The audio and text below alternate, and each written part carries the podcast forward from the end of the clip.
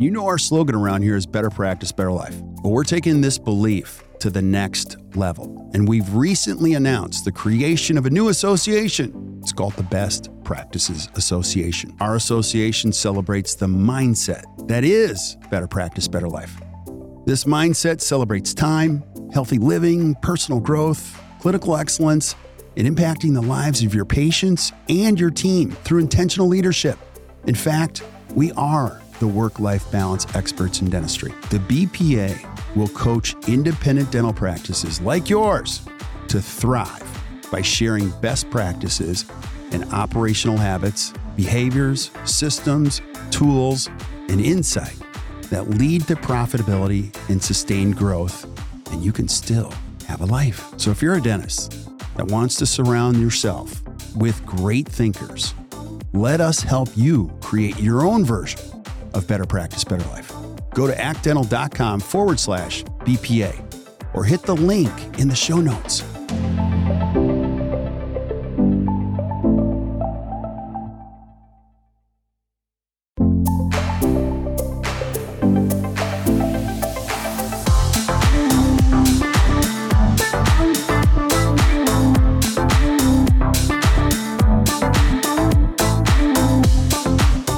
Guys, welcome back to the Best Practices Show, where we're always looking to see how we can bring you some value and make you better. That's what this podcast is all about. My job is to bring you the best minds in dentistry and hopefully give you some insight and some help, and it makes you better and ultimately makes your practice better. And today is no exception. I got a good friend of mine, Dr. Zach Sisler, who's genius on a lot of things. And today we're going to be talking about the whole idea of trying something new and why you don't and how you might want to work through that because the more you try, you're going to find it works and it makes your life better and all of those things. So, Zach, how you doing, brother? It's good to see you. I'm good, Kirk. Thanks for having me. Oh man, I'm so pumped. Now, I if you guys have been listening, if you're a new dental student listening, you you know how this works. I always want to welcome you to a very inviting community. I also want you to know who you're listening to. I'm not that important, but I want Zach, tell us your story. Tell us tell the listeners a little bit about who you are and where you practice. All right, my name is Zach Sisler. I practice in a little town of uh, Shippensburg, Pennsylvania, which is kind of out in the middle of farm country in central PA. Um, I have a cosmetic, restorative implant driven practice in this tiny little town. Um, but that's just one side of the equation. The other side is I'm a dad who has four kids. Ages are eight, six, four, and two. So, needless to say, when I do leave the office, I am basically turning into an Uber driver and taking into all sorts of extracurriculars. So it's a busy time in the practice, but it's also a very busy time once I leave the practice. So yeah. um, rest is very little in our house, but we're uh, keeping our heads above water. So that's yeah. kind of us in a nutshell here lately. Yeah. Now, can I just ask you about that? Because you didn't know I was going to ask you. You know, you and I both have four kids. Your kids are early in the journey, mine are a little bit late. But let's talk about the reality. That's one of the things I really like about you. You're very real. And building a great dental practice and building a great family, they compete. They compete for resources and energy. And it's very real. Like, can you just give us some insight? If I'm a young dentist listening and I'm just having a few babies, like, Zach, help me out Help, what did you what have you what are you doing right now that's working or not working? Give us some, some insight. So the one thing I would say when it comes to practice and kids is there's never a perfect time for either one. Mm-hmm. Um, because when my wife and I were getting ready to have our first child, I had just taken over a practice uh, six months prior to it, and I was driving an hour each way to work. Mm-hmm. Now, don't get me wrong, we were striving to get more in balance than that, but we just realized if we kept waiting and waiting to have a child, or we kept waiting to buy a practice, or we get, if you kept waiting, you're just waiting for things to pass you by. Mm-hmm. So for us, we were like, all right, this is just going to be life, and this is just going to be how we roll. So we uh, had our we had my son that first year of practice. We slowly got moved down closer to where we're um, to where I practice now. So my drive's only 20 minutes, but that didn't necessarily uh, slow the pace down of things because obviously we kept having kids. And I would encourage anybody just to look. We had somebody tell us one time, you're always at your max. So when I was with one kid and I was driving an hour one way, I was at my max. I didn't know how we would do it with another one. And then we had three more, and here we are. And so now it's a new max. We learn to adapt, we learn to kind of figure out new routines. But for us, one thing that we've that and I've been doing a lot more of here lately is being much more diligent with my time, uh, finding what I need to do to keep us successful at the practice, but also at home. Yeah. And it can be little things like um, you're, I know you're reading Atomic Habits right now too. So one little thing I realized that in the in the grand scheme of my day, there's really only one good time for me to work out, and that's before I go to work. Okay. And I don't enjoy working out, and I don't enjoy working out extra early in the morning. But I do realize that once I come home, and again, I turn into that Uber driver and I'm running all around, there's not really a good time. But I know myself needs, I, I need that for the balance. I need that for my mental health. I need that for my physical health. I just, little things like that, I've had to learn to adapt. And Yeah. I think if, if anything, teaching kids, if anything, having kids teaches you to do is you have to be able to learn to adapt to the situation. Amen, brother. Now go go back to that. Give us a little insight. So, because I know a little bit about your schedule, working out in the morning just isn't like a little bit in the morning. Can you give us a, some perspective on your dental schedule and what your workout schedule looks like? so it was probably uh, I was trying to think of how long ago this was. I heard this awesome uh, practice management guy talk at my local dental society, and my whole team was there, and he said that there's nothing good that happens in a dental office after three o'clock. And so my team looked at me. We made the shift, and we've never looked back. So we work seven to three straight through each day um, with no lunch, and so that means working out to me is at 5 a.m which Okay. I do not enjoy, but it is what it is. I get up, I work out for about 45 minutes, and then get myself ready, wipe, wipe the rest of the sleep out of my eyes, and get to the office in time to see patients by seven. So seven. we have a little morning huddle before, so I have to be there, you know, 10, 15 minutes early. But Okay, and just to clarify, you're working Monday. You're not working. You're working four days a week, right? four days, Monday to Thursday, seven to three. Okay, seven to three. Okay, cool. That's really good insight. You know, because a lot of times people talk about this, but like I, I actually want to know. It's one of my favorite things, and we should probably do a whole series on this. Like, take me inside a whole day of your life. Like, what does it look like? What do you eat? You know, and I was just talking to Kevin Groth beforehand. And he's like, man, I, we're all trying to think about how we eat healthier. I'm like, keep a ton of almonds at the office. Like, I'm doing the whole fasting. Uchi has me doing the, my wife doing the fasting thing, but like, it's crazy how almonds and I hated them at first, but they satisfy you when you're starving, you know. So that's that's for another show. But uh, you know, uh, it's really helpful to see how this all works because for kids, I totally agree with you. You know, one of the things I would always tell myself is surrender when I go surrender to what's going on. Like surrender, just get involved. And my, I, you know. I like being the boss at work, but I also my wife is very much the boss at home, and so she's usually got a sheet of paper and saying, "Okay, you're going to go here, go there," and just talking to the kids in the car. And you can't do that if you don't get a lot done during the course of the day. And so I love what you're talking about. And you know, before we hit the go button, you know, you brought up a great topic to talk about. And it's the whole idea of why people are so scared to try something new. Now, I could sit here and go, oh, yeah, it's so easy. But the truth of it is, I'm 51. I've been doing this for 25 years. I hate change. I, I like the idea of change, but take us in. And now remind our listeners, how old are you too? Like, how old are you right now? I'm 37. Okay, you're 37. Let's talk about the why of that topic. Why did you pick that topic and why is it so important at this stage of your game? Um, so for me, I think the reason that this is important is because when I first came out of school, I was super hungry. And I mean, I took every course under the sun. I wanted to try everything. I wanted to really ramp my practice up. And then I think once you get to a point to where things are going somewhat smooth and you do have some good systems in place, you sort of almost get on this autopilot and you're like, all right, well, I could just coast here. You know, I could just kind of relax, ride this out for the rest of my career and be done. But realistically, I think we owe it to our patients. We owe it to really our teams and ourselves as well to not become stagnant. Yeah. And, you know, at 37, I've been out of school 12 years now.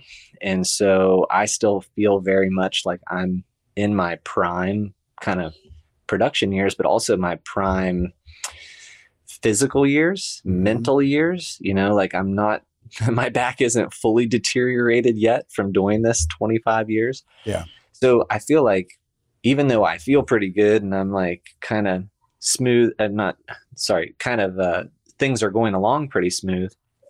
I still feel like if I'm not constantly pushing myself or being like a continuous learner to try something new, then I just slowly dwindle away or I become not as relevant or I become almost more of a fixed mindset rather yeah. than a growth mindset. And Love that's it. a little that's a little scary to me.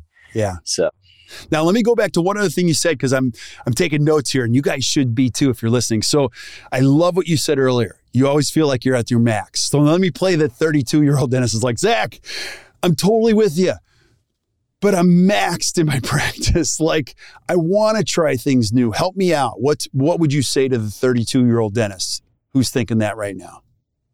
So my thing I would be saying is, what are you doing that you don't need to be doing that's causing you to feel this maxing?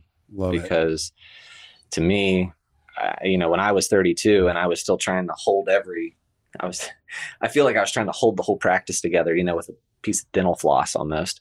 Um, and to a degree, there was a lot of things that I had to let go, and I and I probably should have let them go a lot earlier. You know, maybe certain things I did in the office procedure wise, or maybe there were certain admin things yeah. that I just still had Wait, my grips on. Now go back to that. Anything anything in mind? Like is there one thing that you gave up that you're like, "Oh, I'm so glad. I'll I'll volunteer first. I would spend hours on QuickBooks, like trying to get it all right. Like but it was 3 hours after the kids went to bed and I was I was set on getting every account. And then I gave it to a woman named Barb and she could do it faster. And I was like, oh my gosh, I can sleep now. Is there anything comes to your mind when it comes to getting rid of? Was there a pivotal thing that you gave away? So there was a there was a couple of things that I consider pivotal for me that I was I didn't realize how much was it was creating how much of a time suck it was. Okay. One, I took the office email off of my computer and all personal devices. So if you want to get in touch with me, you can only get in touch with me through a personal email. Because what I would do is I would be an email would come through and I would start to answer it and I would start to be thinking about that for the next day and I could would and I couldn't uh, let it go and then I would be starting to troubleshoot it before I ever walked in. And I just realized that I have a really good team at the front desk who handles that and I don't really need to micromanage all of these little emails that come into the office. And then I didn't have to think about it. I was able to kind of like do how you did. I was able to surrender when I walked out of the office because I, I really wasn't going to be contacted unless there was an emergency.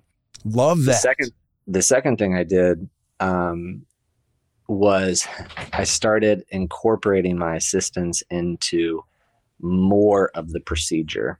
I was very much under the inkling nobody can make a temporary crown better than me, so I'm going to make all my own temporary crowns.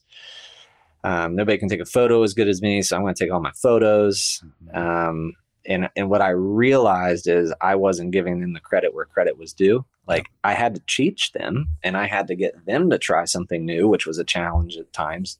But the time that that freed me up to then be able to manage the schedule better or to even manage the patient experience a little bit better um, took a major stress relief off and it's and it's little things so, you know yeah. it's not like this it's not like these you know somebody's expecting like oh i just stopped working three days a week and all of a sudden i'm not at my max no right. it's little things like this that add up and to me it was just zapping my mental energy and kind of how you've told me before you know how do you stay in your circle how do right. you how do you stay where you need to be at a job that only you can do when i started staying in my circle and letting my front desk team handle what needed handled and letting assistants handle what needed handled, all of a sudden it was freeing. I was yeah. just like, oh man, like I feel like I've got more time in the day and we're actually seeing more patients and we're actually being more efficient.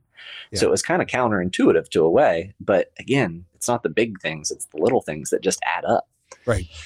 Yeah. Can I go back, go back to the photography thing? So uh, you teach a lot of excellent photography. So percentage wise, how much photography do your assistants do versus what you do realistically for you? Okay. What would you say? So l- let me let me give a little history on this too, because I would say pre-pandemic, Okay. I took 99% of my photos. What? Okay. Yeah. wow. Literally all of them, because I felt like I felt like I needed to be there to talk to the patient and to like start explaining things and I was kind of diagnosing through the lens as I was taking the photos and I would do it at every new patient, every consult, every records appointment, every before and after because I thought that's what the patient really really wanted. Right. And um I finally had an assistant who actually kind of challenged me on it a little bit. She came from an office where they did take photos. Um, and she said, why, well, you know, we're so busy. Like, this is something that we can do. Mhm. I was like, okay. So I started training them. And then it got to the point. I mean, now don't get me wrong, it took some training, it wasn't Right. automatically. But now I'm to the point to where I take the before photos to any large case and I take the after photos. And so, in the grand scheme of my day of the photos that I take, they probably take 75% of my photos and I maybe take 25%. So That's- the number completely flip flopped. That's a great swing. And it just Yeah. frees up hundreds and hundreds of hours. Yeah. And realistically, so I love what you're saying. Now, again, we're going to get to the topic here in a second, but this is the stuff I love most is like getting inside the mind of a great restorative dentist. Some people think, oh, that's going to take a long time, Zach, to teach my assistant to learn how to do this. But you know, agree or disagree with me. They're going to do it really well. They're going to do it for every patient, not just a few patients. They're going to take all the photos, not just a few photos. They're actually going to take the photos off of the card and put it in the camera and just not leave. So, how long of a learning curve are we talking about when you get the right assistant? Is it, I mean, is it several weeks? What are you thinking? Um, I think it's it's a week or two of them learning the basics and how to kind of like get in position to do it Okay. properly. And then after that first couple of weeks, it's just refining. Love you it. know, I would say, you know, we take a standard like 22, uh, 22 photo photo set photo set on on a records patient, and so after the first probably two or three weeks, where all I'm sitting there saying we need to take we need to retake this one and this one, and my thing was I I didn't really like if I was going to relinquish the control, I wanted somebody to be able to step in and handle it as well. I didn't want a bunch of crappy photos. And the first time um, that, you know, this other assistant kind of challenged me on it, she said, "I- I'd like to try to start taking photos. She took them and I was like, these are not up to my standard. And I was like, so if you can come to that standard, I'm happy to let you do this. Yeah. It's like, but we have to be at a certain standard. We hold everybody around here to a certain standard, including myself. So here's the thing like uh, you know i had a, a mentor once tell me once once you accept a bad impression a photo or whatever that is you've just set the new bar you've just set the new standard so to me if you hit 22 photos and there's like two of them that just aren't quite right take them again. Like that's the Mhm. power of digital photography is that i can delete it in a second and take a new one. I'm not waiting 48 hours for film to get turned over to find out it's bad. I'm just going to take it again. And so i had to that was one thing where i had to stay a little bit more on top of things and just say no we're not letting this slide. Like you're going to show me your best and you're going to do the best you can given the patient um, because otherwise i'm going to step back in and start doing this and once they did take ownership of it they didn't they didn't really need me to step back in and take ownership of it I love it. I love it. So if you guys are listening, man, that is a huge tip right there because again, you're freeing up thousands and thousands of hours that you can put your energy. And you know, the other thing I would I would say is, you know, don't ever tell yourself, like you were pointing to, is don't ever tell yourself you don't have smart people around you. You do. You know, you just got to give them the opportunity and clear lines of sight. Now go back to this too. You said there were did you say there were three things? I'm taking notes at home. You said the office email, giving your assistants uh, more to do, and was there a third or not? It's okay if there isn't. I don't That freed up some time. That's okay. Don't worry about it. Don't worry. I what you guys don't know as listeners or watchers of this is I collect all this stuff. I, this is not just a show where I ask people questions. I actually collect stuff. I'm a collector of the best thought processes. So you guys keep showing up. You're going to see one of these days I'm going to type up all these notes. Actually, we do. They're called show notes, and you can actually cut and paste them yourself right into your own documents. Now let's go back to the. You're going to sell a book. I'm going to sell a book. I've got, I got actually, everybody's secrets. They're right here. They're I'm right just going to cut it, and I'll tell you, I'm going to sell the book. I'm going to cut and paste my own notes that are on the ACT Dental website and publish a book. So you could probably do it faster than me if you wanted to. But that's what this whole thing is about: is like sharing the secrets of the whole world. Now let's go back to the task at hand. So when you talk about trying something new, you actually have a framework underneath that. So if I'm a young dentist why am I not trying something new? You have three components that you were thinking usually, and it applied to you when I talk about this journey of Very changing. Much so. Very much so. Um, so to me, I always, again, still challenging myself to why am I not trying something new, or what can I do different, or how can I, how can I try something new to keep it fun and exciting? Um, early on to young dentists, I think that I guess this isn't a topic really just for young dentists. It's for dentists all across the spectrum. But early on, I feel like there were kind of three ways as I look back and why I wouldn't try something new or why when I talk to other dentists, they don't want to try something new. And the first one would be, you know, I don't know how to do that. I'm like, well, okay, what don't you know? I, I, just don't know how to do that. I don't know how to do that procedure. So I refer that procedure out. I'm like, okay, well, there's courses all over that you could go and actually obtain the knowledge right to learn how to do this. And then maybe you keep more stuff in your office, or maybe you decide that, um, hey, I tried this and I actually like doing it. So maybe I want to dive deeper into that and find more CE on that and learn more about that and then apply more of that to my practice. So to me, it's like the knowledge excuse is kind of a cop out. Right. And I'm sitting there like, you know, there's plenty of avenues, whether it be a course, whether it be a mentor, whether it be um, reading out of a textbook or journals or whatever, you can find knowledge to apply. Right. So that's kind of on you if you're not willing to at least seek out some of this knowledge to, you know, find a way to succeed. Yeah. And then, but, and then you you mentioned atomic habits. Like, uh, if you're a listener, like, tell me about this, Zach. Like, sometimes you don't always need to be looking for the house. Sometimes you just got to have your brain set in an automatic habit. Like, I love books. I'm usually listening to a podcast or a book every single morning I come in. Uh, my friends all suggest books. I get them immediately, and I have them all lined up. And I'm not like a super diligent person about getting through each one of them. Frank Spear said years ago, he said, "Kirk, don't get through books, get from books." I'm like, what the heck does that mean? Ooh, He's like, I'm good. trying to read three books at one time. I'm like, what? He's like, no, like a lot of people try to get through books. He said, just try to gather some knowledge. And for me, that spoke to like, just be open, be open and put your brain in a fertile environment that's just capturing some of this stuff by osmosis. And a lot of times, Zach, do you agree? You can hurdle the how. Like you start to see farther when you, the book isn't about the information. I've read tra- Traction 20 times. The book doesn't change. My brain changes every time. You know what I mean? Like, would you agree with that? No, absolutely. And I think it kind of going back to the Atomic Habits book and just, I'm not saying, they're saying, look, I'm not, um, I don't set a goal to read 12 books in a year because I just want to read 12 books.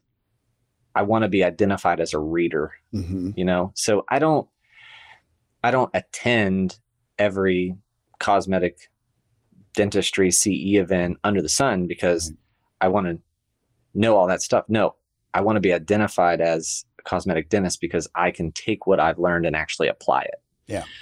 So interestingly enough, you bring up the book um, reference because last year that was my goal is I started, I, I wanted, to, I, reading is very much a weakness for me. I don't enjoy it. Mm-hmm. Um, it's something that I struggle to get quote unquote through books, you know, um, they really have to capture my attention.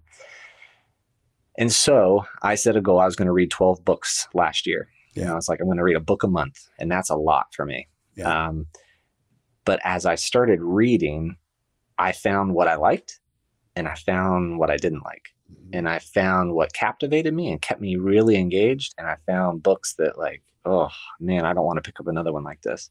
Yeah. But had I not at least even set the goal, had I not even tried that, I wouldn't have known what I liked and what did I wanted to read more of and what I wanted to kind of learn more about. because to me as i slowly again i i didn't set the goal with the intention of being a reader i set it as oh this is a weakness of mine i need to strengthen it but as i got through it and i was getting more from these books i was able to say okay i'm a reader like Yeah. i know how to do this now you know Yeah. like this is a this is a part of my life and i really I started i basically cut out pretty much all tv um, we watch very very little tv other than like encanto or Yeah. cars on disney Yeah. um, but to me, that was starting something new and realizing like really how to dive into it and really what I liked from it. And I've done the same thing in dentistry too. Like I, you know, did a lot of CE on TMJ and liked it initially. And then when I started treating it, I realized it's a complex onion with many, many layers. And I dove deeper down that route and saw what I wanted to take and what I wanted to utilize. And then I did airway CE and I learned like, okay, I, I'm not a real, this isn't something I love, but I know people who do. And I'd love to get my patients in their passionate hands of they care. They, they're, they're really all about that. Yeah. And then I found the more as I started going down other avenues that I really love aesthetics. I really like implants. I really like those sorts of things. So it just helped me evolve as I was kind of going along. And now I'm like, okay, I'm becoming a more well rounded dentist in that sense because I went down some of these pathways to figure out what worked and what didn't. Yeah, I love that. I love that. So, you know, and this show is all about helping. So, like, I interviewed somebody, I don't, this is years ago, and this is so great. So, Zach, I bet you if we had a competition to finish 12 books in a year, you would beat me by a long shot. Now, I I try something new which helps. And it's this is that whenever so I just had somebody recommend a book to me and I down I always here's my system and I'm sharing it with you and everybody that's listening. So whenever I get a book, it, it comes from a like you got to read this. I do two things. I buy the book immediately and I download it on Audible. Now, I'll cheat. Here's what I mean by cheat. I listen to the first two chapters in Audible. And if it's garbage, because I've read a lot of books, I'm like, make your point. You're talking about this elephant in the woods and it goes up the hill. And it's seven pages of the w- elephant in the woods that goes up the well, like to, to say one sentence at the end. It's got to capture me in the two first chapters or, or I just put the book aside. Now, the other thing you got to tell yourself is never begrudge the money you spend on education. To spend $12 on a book, that's in audio and paper don't tell yourself 24 bucks no you're going to get way more than 24 bucks just sticking to the system so i actually just uh, we mentioned this book last time die with zero so like uh, i have the book i've i've already started it on audible and i like it so now I've got the actual written copy of what I'm listening to, and then I go back and so I don't really read the book through and through. So I don't know if this helps anybody, but like I'm on the go, like you. I'm on the move. And there are times where I'm sitting outside of a gym, and I was doing it uh, last night. My son uh, uh, outside practice, and I'm just like, okay, I'm I'm 10 minutes early. You know what I mean? So I'll just turn on the book and keep going with that. So we're all about helping here. Now, Zach, going to number two, when you say, so number one is they don't know how. So that kind of stops people from doing something new. What's number two? I think a lot of times when I've talked to other dentists, they'll say, you know, look, I'm just kind of scared to do that. Like it just, ah, I'm scared I'll mess up or I'm scared like I'll, I'll fail at doing it. And my, uh, my response is always kind of like, well, yeah, but what if it goes right? Mhm. what if it works? You Yeah. know, like then it could be awesome. And they're like, yeah, but what if it doesn't? I'm like, yeah. okay, Give us an is- example that you were like scared to try it until you did it in your practice. Like anything come to mind, like at all? Yeah, the With first time- insurances or anything, or even raising your fees. Like you're really good about talking about fees. Were you ever terrified when you're like, I got to tell the patient what this is going to cost? Like, Yeah, I that was something, but I think the first time I was most scared was when I sat down to do my first veneer case mm. because like I sat down and I had the knowledge, like I had done all the courses and I had done all that. But this was the first time that somebody was getting ready to pay a substantial fee for the work that I was doing. And I'm sitting there thinking like, oh man, I got to make this perfect. Like this has got to be everything's got to be every I dot, every T crossed, everything's got to be smooth, everything's got to be polished. And I mean, I poured my heart and soul into that that day. And for the most part, like I thought, man, this went really, really well. And Mhm. now, you know, I look back at photos and I'm like, oh my goodness, like that was not really, really well. But when I look back, I said, I had to start somewhere. yeah, And that patient was still thrilled beyond belief. I can still sit here and pick it apart for every little thing that I would like to change and do that, but I can do that with any case. Yeah. So to me, when I was scared, I was like, okay, I have the knowledge.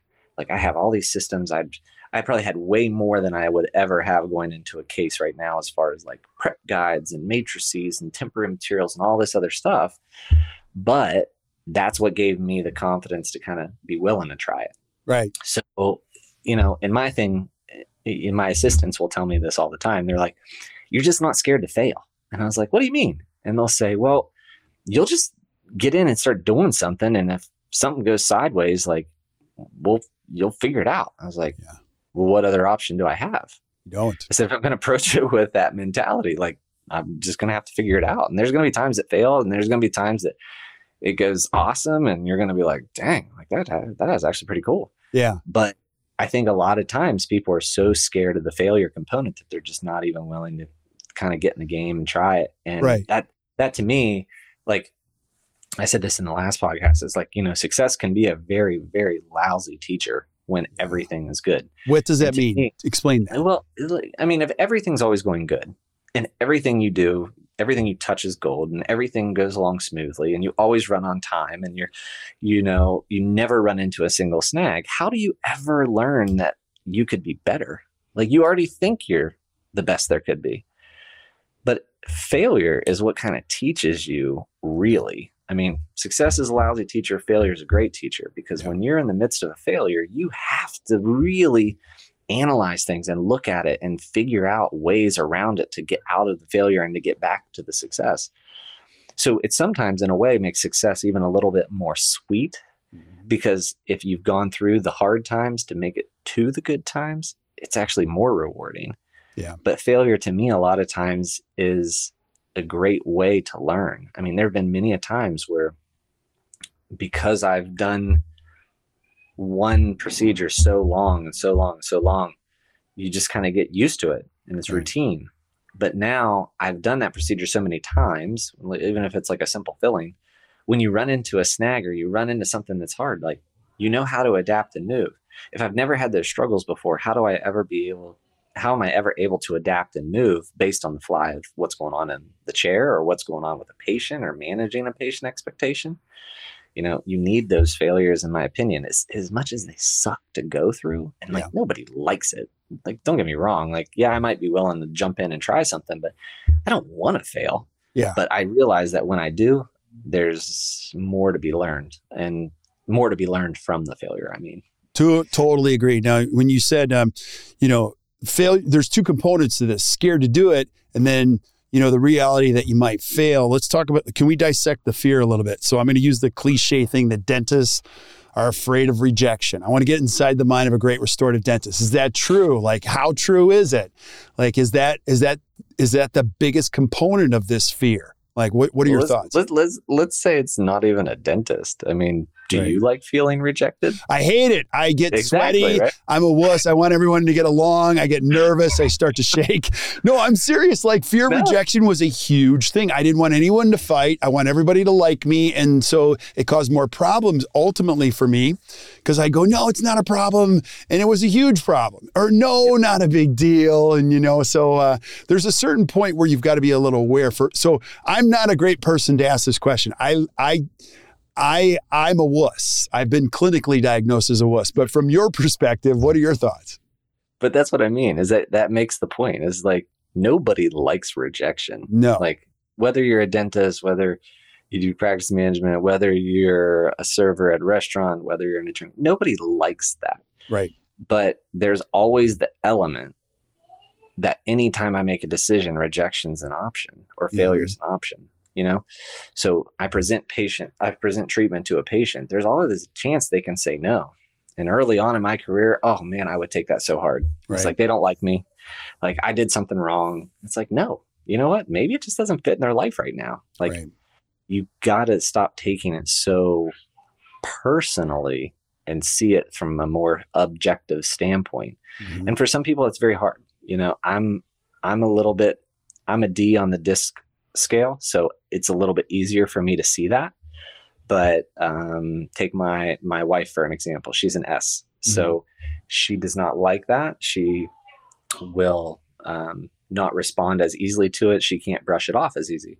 Yeah. So everybody's going to accept it and kind of um, respond to it differently. Mm-hmm. But I guess my key with that is saying, I'm at least going to get in the game to have the option to be rejected rather than just sit on the sidelines and never actually know if they would have said yes. Yeah. Because when it comes to treatment planning, I mean, I think that's where a lot of dentists start to hang themselves up. So like, oh, that patient will never say, they'll, they'll never say yes. Oh, they'll never want that. Like that's, uh, I'm just not even going to bring it up. Yeah. I'm like, no, you're just a little scared of rejection because you don't know who wants it. Like we don't, we don't judge anybody that walks in our office because we've had 95 year old people come in, want their smile redone. And we're like, okay, like this is, I, I, I could have said like, oh, you're 95. Why would you want to do this? But they're the ones who want it done. So like, who is it me to judge to even say that? But again, I could have set myself up for rejection, or maybe, hey, let's look positively. I actually set myself up for success. Yeah, I, I love what you're saying too. And so, you know, this as a parent, like you're always using these moments. uh, So you guys can try this. This is so cool. So we'll go into California Pizza Kitchen, which is one of our favorite places to eat. Cause, I, and then you'll see they've shut down that section over there. They're all cleaning up and they've got only this section going. I'll walk in and I'll say, Can I have that table right over there, which is that corner? And my wife will go, Why are you, oh my gosh, they have shut.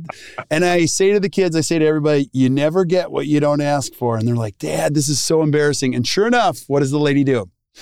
Absolutely. She walks us right over there. And I'm like, you guys, this is such a great lesson because I used to be afraid to ask for things. Could you imagine? Like when I, I always tell the kids this, your mom was so hot when she was so beautiful when I saw her. I was like, there's no way she's even going to talk to me. Could you imagine if I would ever said, hi you know i can't remember what i said but it was terrible like everything in life there are going to be some things that people say no to but like try with little things whether it be asking for a table like even when it comes to going to a game or anything like i'll like a bucks game i'll go we're going to sit right there there's nobody can we sit here and people go yeah i'm like my kids are like, what are we doing? You know, you never get what you don't ask for. And it happens in dentistry too. Your first veneer case, you probably said, well, here's the fee. And they go, okay. And you went, what'd you say? yeah, exactly. I can't even believe you just said yes. Now I got to do the dentistry. And that keeps happening over and over again. So you got to feel the fear and do it anyway, right? we have a we have a similar saying with our kids, um, like you do with yours. And we say the worst I can say is no. I mean, you can Absolutely. ask- You can ask for anything. The worst I can say is no. I mean, so of course they ask every single night for a snack. And you yeah. know, some days, some days maybe I'm feeling pretty good, and hey, yeah, let's have a snack. But Yeah. most of the time it's no. But you No. know what? If they didn't ask, they might have not have got the Hershey bar that they wanted before bed. Yeah. knows? That's how it works. I love it. I love it. What's the third thing you think present, you know, presents itself that dentists don't try something new? the third thing i i went i wrestled with this myself and even wrestled with it even more recently but the third thing i think is that it's beat into our brains as dentists that whatever we do will never be good enough mm. so they're like what's the point in trying like it's never going to be good enough Okay, I- where does that come from though? Like, give me give me the root of that. You uh, know, Well, is I it the think- the psychology root of dental goes- school, or what is it? I think the root of it goes deeper than dental school, but it's very prevalent in dental school. So to me, us as a society, if I have a hundred question exam and I make a 99 on it, what do most people say? Why didn't you Ah. get a hundred? Missed missed that one, didn't you? Mhm. Like, yeah, I missed one, but I made 99 of them. Right. So like, why is it that we always have to focus on the one little negative? Like we did 99% of this job really, really well. We got 99% right. But our default, almost as a society, or maybe it's just where I live, it might not be where any of you all live, but we're always quick to say, but what about that? Mhm. oh, but what about that one? What about this point? So when you get to dental school, you know, a lot of times you're working on fake teeth and, you know, you're getting graded on that. And so, of course, the, the professor can literally take the tooth out of the dentiform and hold it in every which angle and say, well, you see this one little corner here? Mhm. yeah, that's not quite smooth enough. We need to round that a little bit more. I'm like, if this was in the mouth, there was no way you would even be able to see that angle, but you're pulling it out of a dentiform and spinning it. Like, like trying to keep it in the context of the situation. Right. So when I look at that, I'm like, okay, everything we did in dental school, you got graded on. So it was always, you know, A, B, C, whatever. In clinic, everything you did was graded on.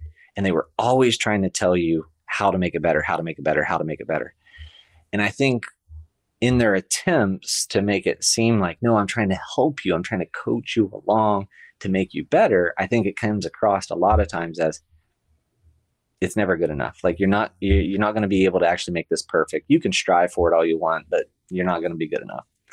And so I think a lot of times dentists take it very very hard um, on themselves when that kind of happens. You know, if there's a failure, oh, it's my fault. It's all my fault. Yeah. Well, no, not necessarily. You know, like the patient maybe didn't brush their tooth, or maybe they bit down on something the wrong way and broke it. Like it's it is their tooth. I'm just here to help them with that. Right. But then the other aspect here, even later in my career, so I just got, um, I just went through the accreditation process with the AACD, and everything's graded again. And you know, it's um, dental school times a thousand, let's say, and you sit there and you put up your work that you have poured your heart and soul into that a patient maybe is thrilled by and you can sit there and let them just shred it apart. Right. Now i do fully i do fully and wholeheartedly believe that the people who are trying to mentor people along like myself going through the process are trying to help you get better i do not think they do it in a malicious way or at least none of my mentors did that to me right but it's one of those other factors where ah it just could have been better. It just could have been better. I'm like, you know what? It could have been, but that patient right there is really, really happy. And guess what? They've sent three patients to the practice from that. Yeah. So I'm not going to throw the baby out with the bathwater here because I'm sitting here looking at like, they always say, you know, look, I'm striving for perfection to be able to fall into the zone of excellence. Yeah. So when you get the 99 out of 100, it's like, dang, you did really awesome on that. Way to go. You got 99 right. That's that's amazing. Yeah. Not, ah, what happened to the one? What's the one you missed? Yeah. Can you remember? I'm like, oh, no, I don't want to do that. I want to focus on the the positive aspect rather than the negative aspect. So yeah, a lot I of times this. when so when they're, you know, when people are sitting there kind of like, you know, yeah, it's been beat in my head this way oh, it's my choice to see how I want to see it. Yeah. And so one thing I talk about a lot of times, even when it comes to aesthetic, is uh, aesthetics is how am I going to frame this situation? Like I can't necessarily control what happens to me. I can't control the situation that happened, but I can control how I frame it. Yeah. And I can either frame it in a really negative light and beat myself down and tear myself apart and say how I could have done better, or I can shift the frame and say, hey, look, we did an awesome job here. It's not perfect. I'm fine with not being perfect because nothing never is. And I've got a really happy patient in the end of this. So when I, and, and I'm, and I'm hard on myself about this as well. Like I sometimes want to let that frame slide over to the negative side. I'm like, nope, don't do it. Don't even go there. Like just slide it over the positive and try to stay positive when you're going through some of this. Cause you can always, I mean, if you're negative enough, you can always talk yourself out of trying anything. Yeah, absolutely. I love what you're saying. And I heard somebody say this not too long ago. You got to be careful with self talk. Self talk is 80% negative. So you don't want to be talking to yourself a lot. And then the great Bill Lockard, I met him in his 60s when he had just retired. And he said, Kirk, I want you to hear something you know, perfection is actually very deadly. It's dangerous in dentistry. He said, the way I looked at it in my career is excellence was my job. Perfection was God's job. There were days where it was perfect, but it wasn't my doing. I just gave everything I had to it. And it ended up being perfect, but it wasn't my doing. Now, help me reconcile this because I've talked to many great restorative dentists about this concept. Sometimes done is better than perfect or ideal. Help me reconcile the two because you don't want to be too far on the I'm just getting it done. You know, where where do I find myself in that spectrum? How do you find yourself in that spectrum of done and ideal?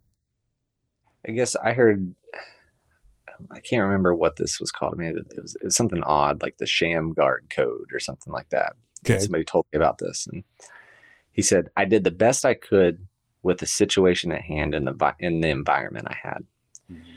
So I'm saying, you know, like if I'm working on a kid and I'm trying to just get the filling in place and get the cavity out of there or get the pulpotomy done and get them feeling better, like done is better than perfection in that standpoint. We saved this kid's tooth. We were able to kind of keep it there for the long term and until it exfoliates naturally. Yeah.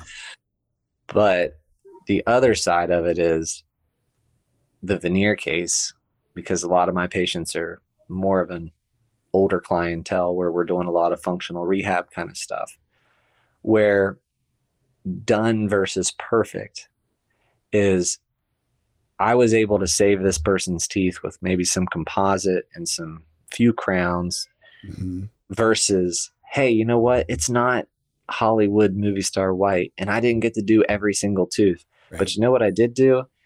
I kept their teeth around so that if someday they need to go into an assisted living community, they can still chew their food and it's not getting put up in a blender for them. Yeah. Or they didn't lose their dentures because we let things just go by the wayside.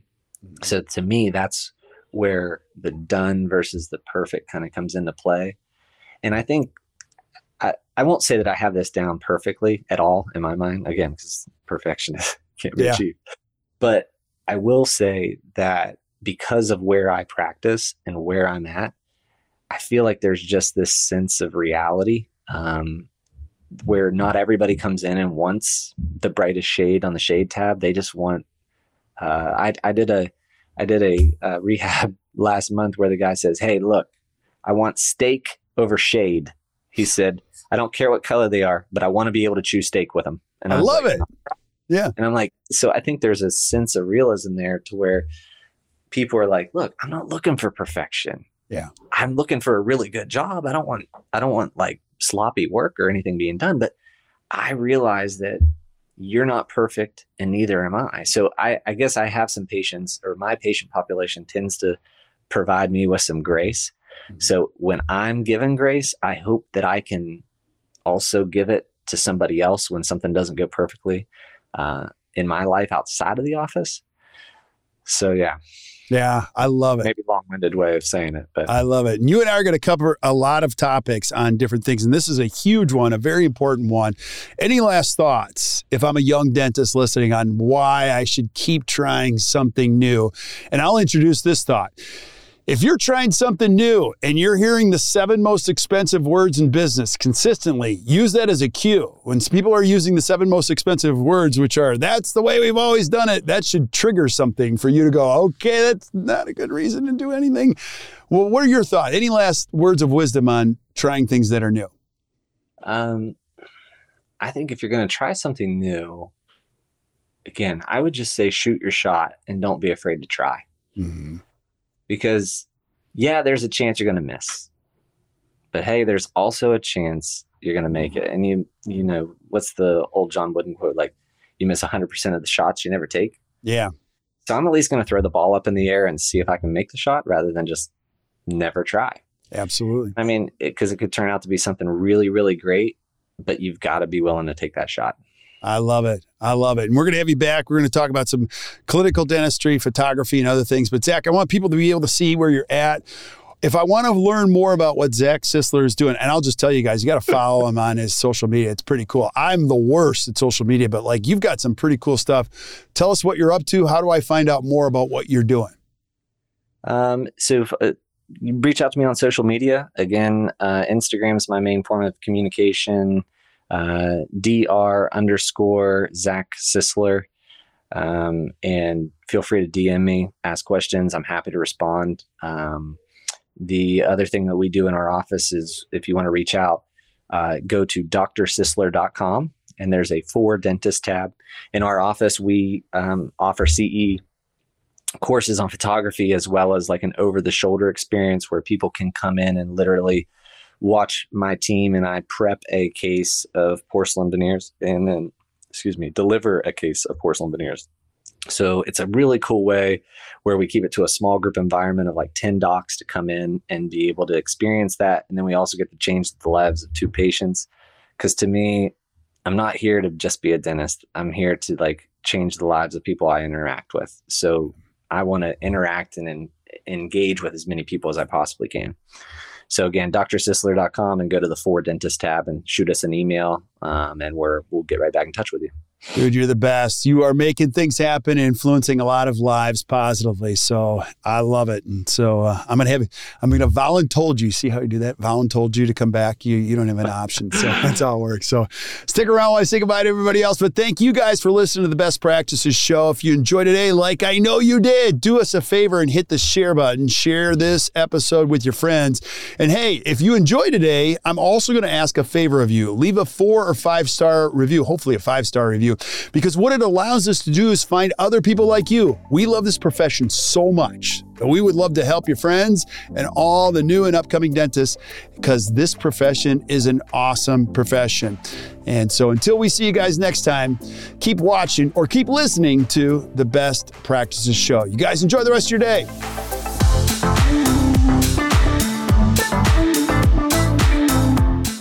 There you have it. Thanks for tuning in to this episode of the Best Practices Show. I hope you sure did enjoy it. If you have any questions, feel free to reach out to us. We are always here for you. And if you haven't done so already, make sure you subscribe to the show on iTunes or wherever you consume podcasts. And if you really enjoy it, you can leave a comment or a four or five star review. But until we see you next time, keep watching the Best Practices Show.